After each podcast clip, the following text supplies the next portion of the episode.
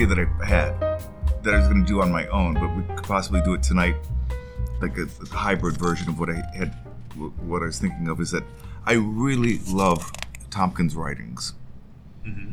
and I want to read you something because I feel like it's beautiful and provocative, and it's what got me into really loving what he's doing and convinced that he, he's onto something. I think the best way to, to convince you all is to read some of my favorite passages Ooh, and for us then to discuss it. that would be fun. I would I would like to think it would be fun, Yeah. and I think the audience would find it fun. I hope all of you find it fun. I'm going to read this as best I can. I want you to keep in mind that he wrote this in the 60s and 70s, and he has a very unique writing style.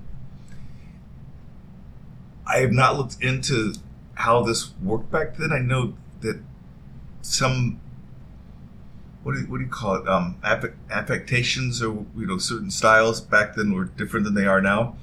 It th- throughout the whole book, he refers to himself as we in the, The royal, royal we. You know, like going, okay, so was that more conventional then? I don't know, or is that just his unique thing? Or maybe he's kind of.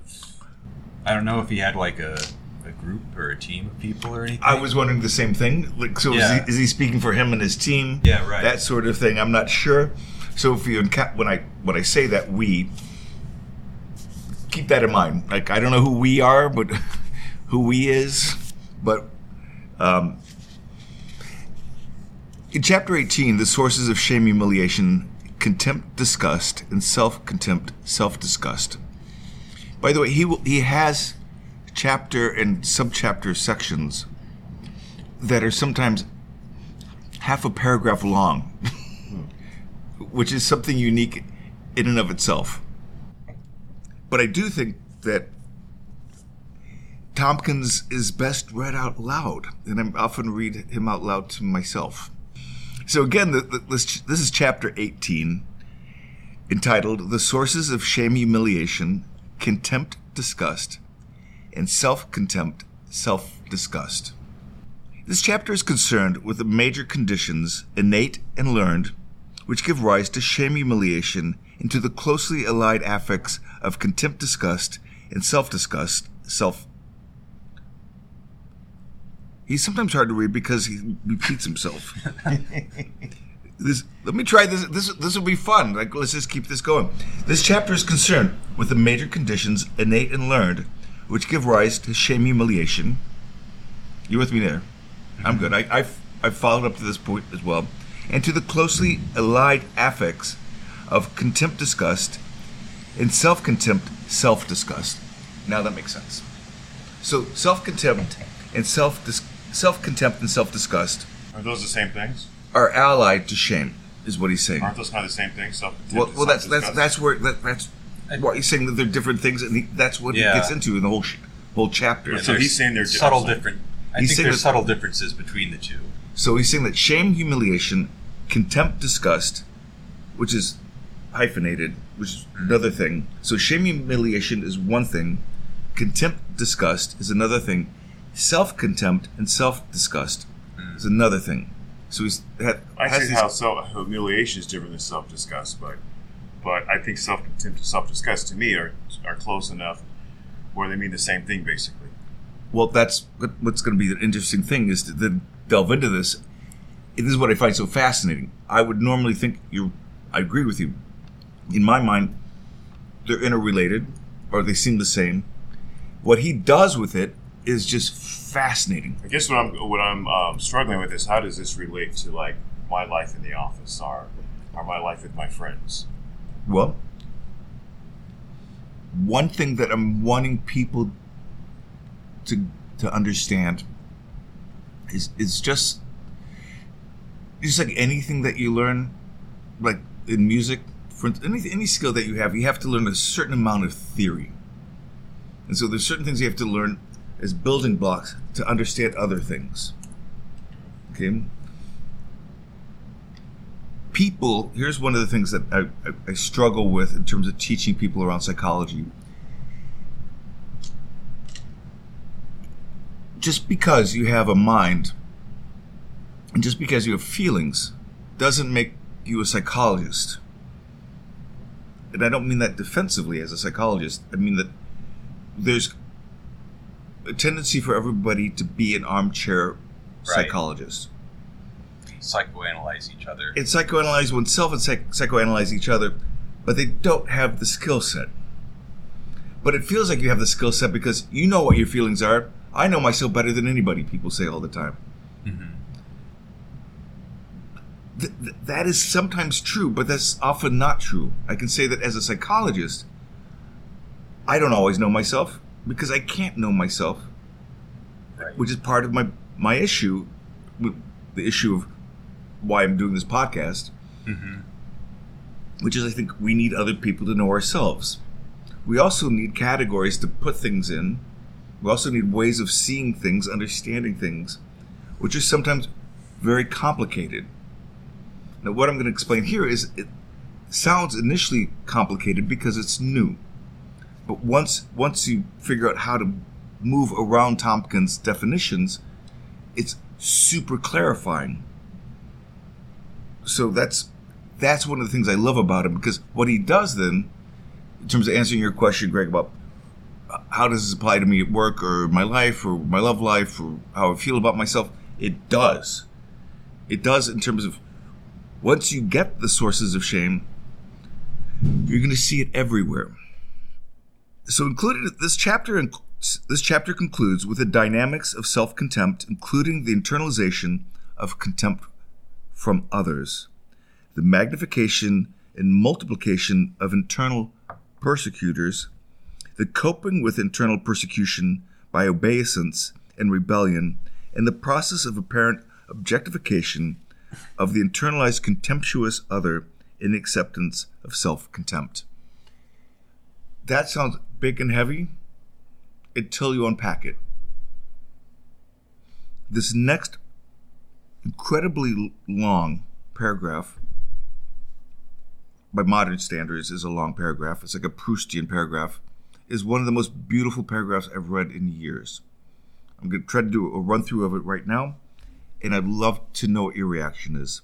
Okay. It's called The Major Sources of Shame. We've argued that shame is an affect of relatively high toxicity, that it strikes deepest into the heart of man, that it is felt as a sickness of the soul which leaves man naked, defeated, alienated, and lacking in dignity. We've also argued that the toxicity of an affect is directly proportional to its biological urgency, but ordinarily inversely proportional to its relative frequency of arousal. Thus, anxiety is more toxic than distress. And correspondingly, anxiety is ordinarily aroused by life and death emergencies, which are rel- relatively infrequent. Whereas distress is ordinary, ordinarily aroused by a wide variety of situations which deviate only moderately from optimal conditions. If shame is so mortifying, it is ill adapted to serve as a general broad spectrum negative affect. Despite its high toxicity, however, there appear to be multiplicities of innate sources of shame, since there are innumerable ways in which excitement and enjoyment may be partially blocked and reduced and thereby activate shame.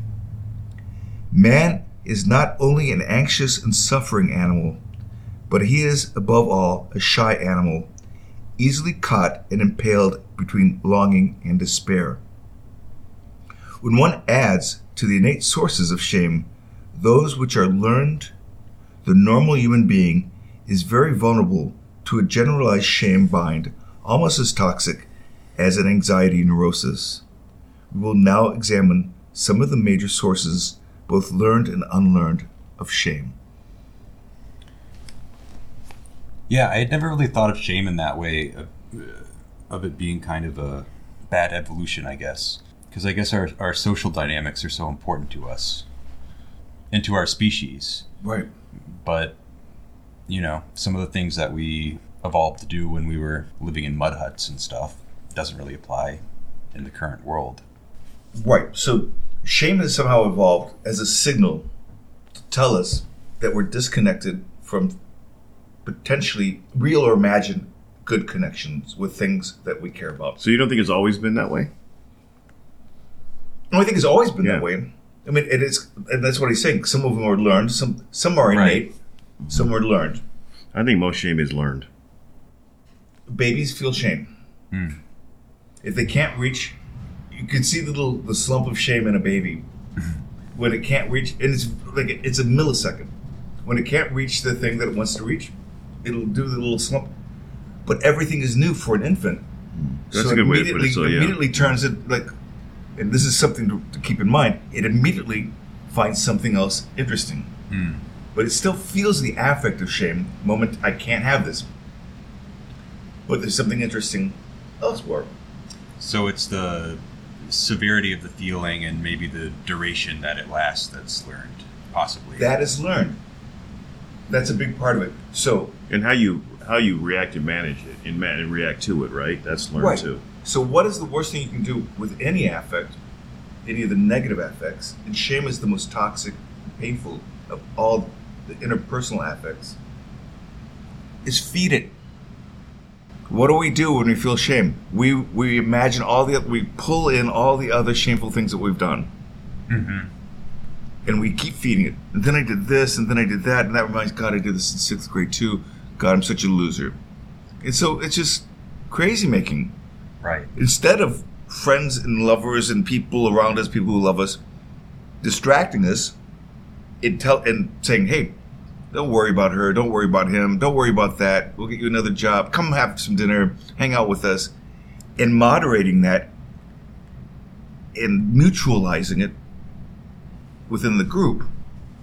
We our culture tends to isolate and withdraw, and we feed it. And it's kind of another uh, result of evolution that we remember the negative things more than the positive things, so that we don't make the same mistake again. But most people don't. I mean, like the halo and the horns effect. Most people only remember the positive things. I'm I'm, I'm don't thinking think about that's this. true. Well, no, I'm thinking about this through like relationships. Like maybe a lot of friends that I have talked to. And I was just telling a friend about this yesterday. He um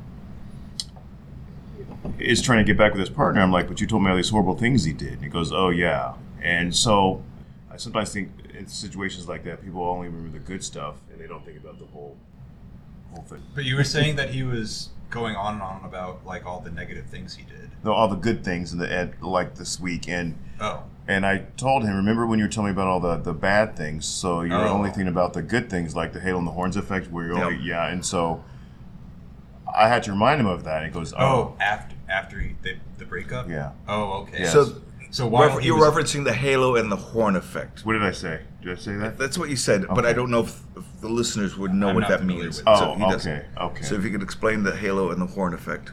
Well, um, and maybe I'm explaining it incorrectly, but oftentimes in a situation, people will only think about the good, and that's the halo effect, but they don't realize the bad part, which is the horns. Am I describing that correctly? It sounds good enough to me. Yeah. And so sometimes when we're longing for something, we forget about the bad things, the horns, and only remember the good things, the halos. And sometimes when we're making a decision about how to move forward, especially if we want to go back into that situation, we have to realize that there were bad things as well. And it wasn't all good. And so I don't know how how I'm getting how this Yeah, that, that makes It makes sense. It's makes it, total sense. it's yeah. kind of like um, I'm just tired. there's a couple of other phrases. we're gonna, you know, we're gonna get you some food yeah. soup, right? the grass is always greener. Right? Yeah. Yeah. When he's out of the relationship, he's longing Yes. for the relationship. Yes. When he was in it, he hated Yes, exactly. And I'm like, remember how that guy told you you had a loose ass? You don't want to go back to that. okay, that's one example. I, I think fair enough. Um, I think right. So like when you when you're thinking of a past lover or whatever that's coming back, they're Yeah. there and they're on good behavior, and all the good stuff is there. You forget about how they boiled the rabbit. Mm-hmm. You know? Right. So mm-hmm. And you're also that's what you need friends for to like remind you. Remember Yeah. like when they, they had a knife and they were trying to chop you up in the Yeah. middle of the night. Yeah. We need you to remember that because you're getting Yeah. back together with this Yeah. guy who was like a jackass. Exactly. And I, I, I, yeah, somehow got off track with the affect, but Well, so yeah, if you don't have others in your life that you're in dialogue with, you're going to get into the echo chamber of your own head So and how feed do- your own shame. how do you relate? How do you relate this to like workplace scenarios? Like, If you're if you have a if you have a boss or if you have a, if you're in a, a work structure that doesn't allow you to successfully take ownership of what you're doing and undermines what you're doing yeah, yeah, like on a one-on-one. I had one. and, and undermines undermines your self-esteem around it, that is shame based. Mm-hmm. And I think workplaces in particular are more difficult places to communicate effectively. Maybe those types of things.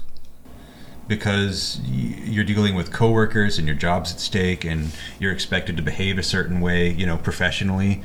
So, uh, possibly bringing up issues and uh, problems you may have with somebody else, it's more difficult than in daily life.